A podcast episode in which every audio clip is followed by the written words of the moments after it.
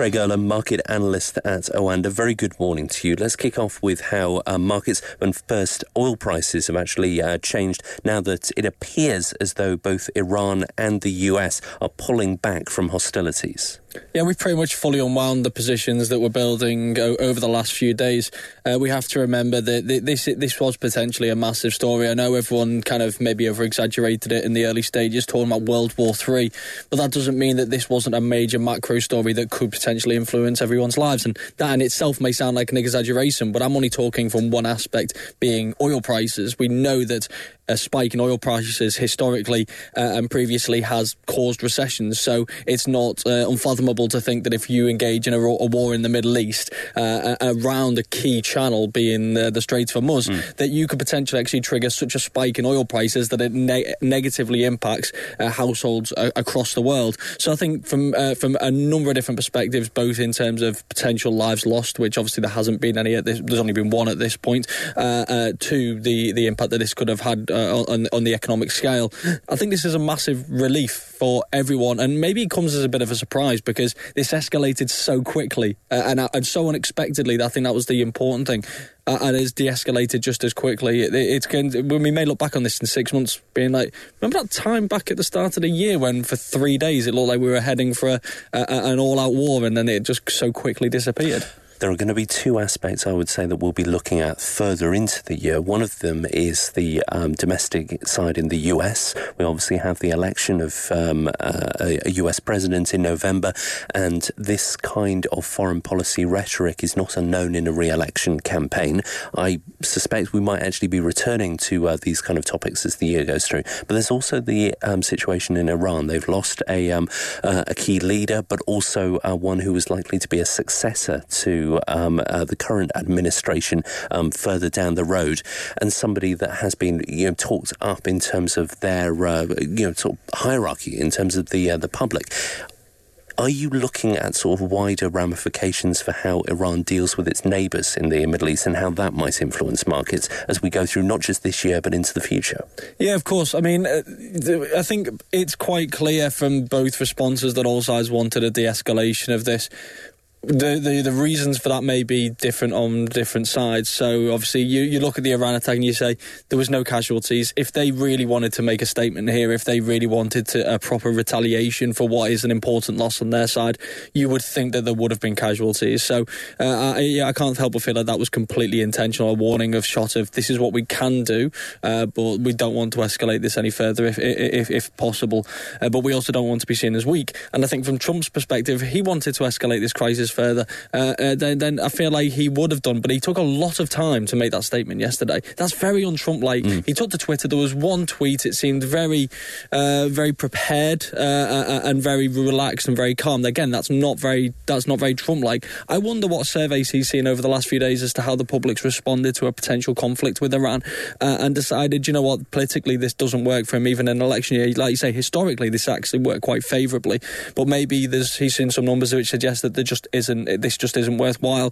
But we've seen before. Look at last year. Iran lashes, lashes out in different ways. Just because they've decided to, to de- escalate this particular conflict, it doesn't mean we won't see further things arise sure. over the course of this year. So let's move to the UK retail sales, which fell for the first time since 1995 when those particular um, uh, records began um, last year.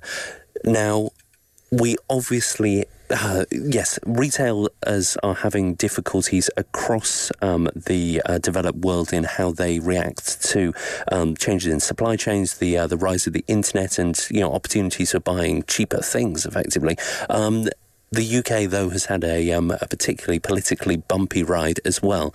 How much of this do you think we will see going into this year as well? Yeah, I, I, do think it is going to be a, a, consistent theme because this isn't just the result of uh, of an of an economic slowdown. This isn't like in 2007 where we saw a, a, financial crisis and we saw Woolworths disappear off the high street, among others. This is almost com- this well, this is coming at a time when we're still growing. Yes, the economy is slowing and we've had Brexit uncertainty and we've had it seems a culmination of difficulties for uh, for the high street. But this is actually probably equally as much an effect on, on things like business rates, but also the like the impact of Amazon and other online services having uh, finally catching up with the high street, and maybe you'd look at the Brexit situation, the uncertainty and the impact on consumers has been the straw that breaks the camel's back in many senses. You look at some of the, the, the names that we've lost this year, from Jamie's Italian uh, uh, uh to Toys Toys R Us was the, the year before, but you know there's been so many different names that have disappeared off the high street over the course of the last 12 months. So these kind of figures aren't that surprising, but it is also worth pointing out that the BRC figures do uh, take they, they, do understate the uh, the sales online. So, for example, Amazon aren't including uh, included in the figure. So we can't really take this as a reflection of the entire consumer environment. For example, also the the spending in pubs and restaurants rose over the last couple of months in the year. So it could Absolutely. just be that people are moving their spending away. Yes, and understandably, I mean the BRC are reporting their members, um, mm-hmm. and as you, you, know, it's it's focused obviously on retail, get the clues in the name, yeah. um, but also that older, more high streets. Uh, that's what I'm saying. That effectively sales are moving across, but after a tough year like this, given we've had you know tough years in the past, but you know not of this standard in terms of sales, mm. are you expecting more businesses going under in 2020? I think there will be more businesses going under in 2020. Whether we see it to the scale that we've seen this year, um, I, am not necessarily sure about. Uh, I think, as always in these situations, that what it does, what, what these situations do, is they highlight the weakest of the bunch effectively. And I think ministers have been distracted uh, in Parliament have been distracted now for the last few years with regards to Brexit. They're not going to be less distracted per se over the course of the next 12 months, but they must be looking at this situation, saying what can we do to alleviate. So we've we've heard a lot more over the last few months about business rates and what can be done to kind of support uh, various high street firms. Uh, there's obviously been various takeovers, uh, and I'm sure there's been a lot of planning over the over the course of the last number of months in order to say we don't want this because it's not just we have to remember the reason why Jamie's Italian and others are struggling is not just because uh, uh, uh is not because of the same high street problems.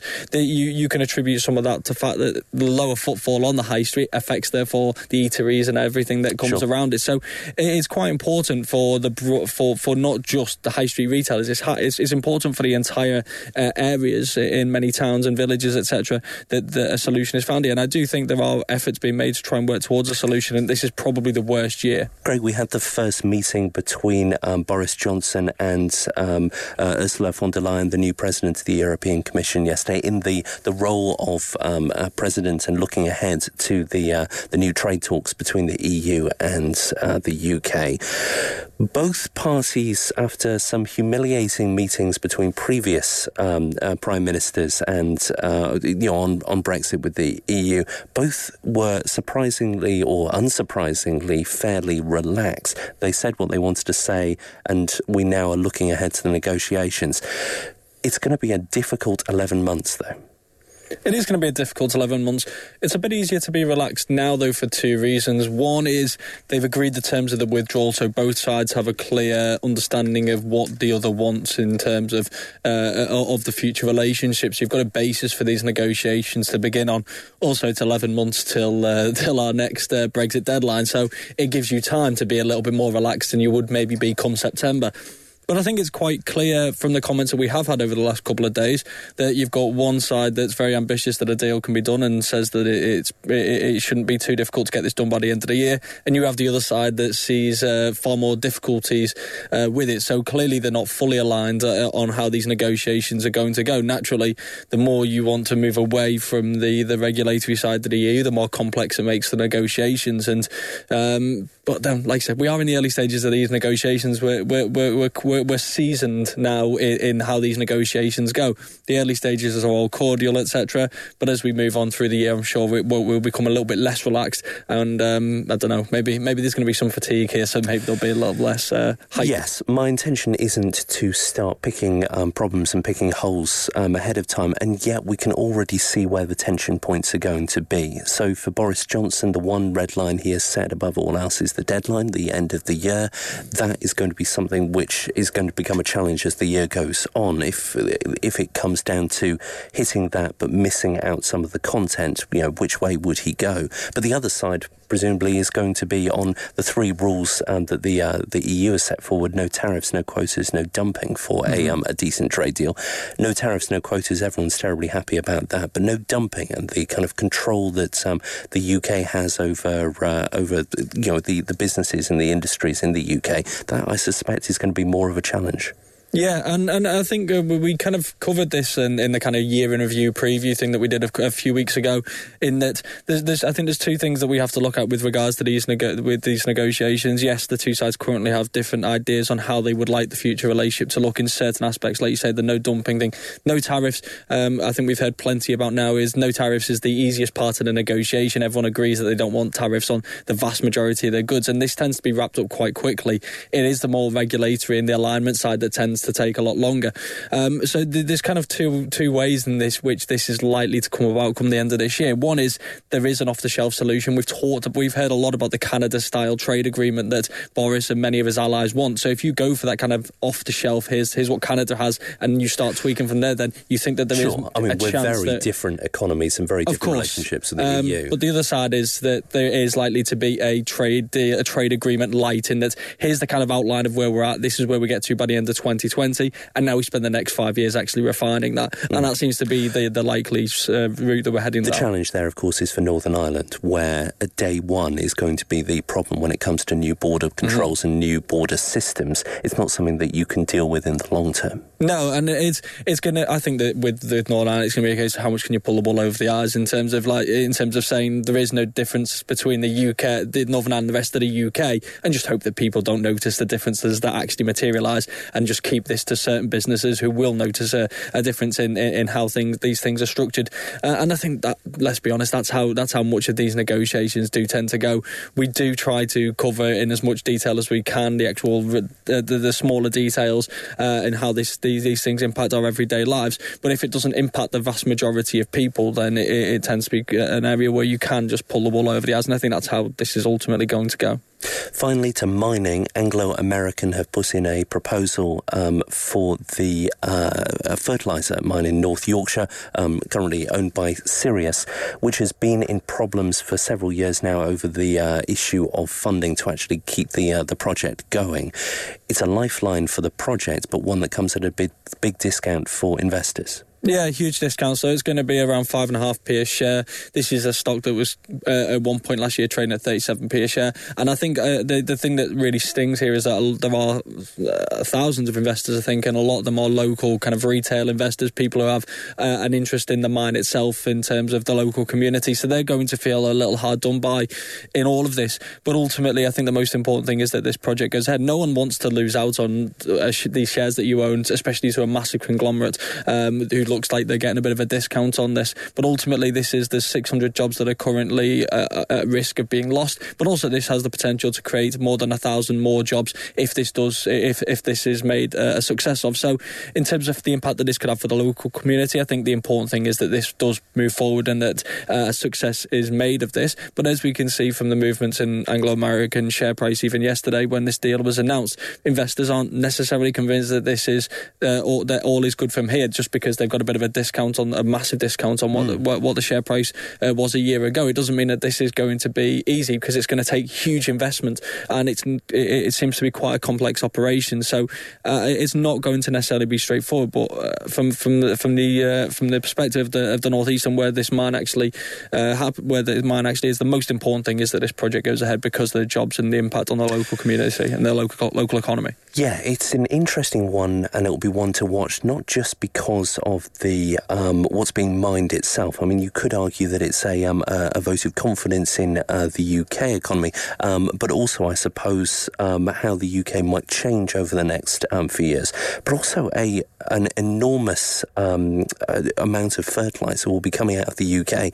The amount that's predicted will be dwarfing the uh, the rest of the market for these particular specialist chemicals, mm-hmm. but also just finally on the environmental side, that um, to have such a large mine opening in the UK seems very much at odds with how um, other sort of climate change and environmental policies of the past couple of years have, uh, have really seemed to be trending. Yeah, and, and and this has been an issue that's actually already been raised in the local area in terms of the impact, the where this mine is, where the tunnelling goes, etc. The fact that it goes under the moors, I think, and that that's caused a lot of controversy in, in the local area. And this could be another challenge that Anglo American ultimately faces um, as part of this offer is that there, there is an enormous there is enormous support in terms of the employment that this could create in the area, but there is also enormous opposition. So it is a, a very controversial um, uh, a controversial scheme. And like you say, at a time when people are so so much more environmental environmentally conscious, then that, that, that doesn't necessarily help matters. But I think we've got so far down the road now. A billion dollars has already been invested. The, the idea that this is something that could be uh, that, that, could that, that could be uh, become a problem for Anglo American, I find that quite difficult to see at this point in time. Sure, yeah, it's uh, Anglo are uh, pretty much veterans in uh, in uh, this field and dealing with those kind of issues. So yes, one to watch. Craig Erlam, there, market analyst at Oanda.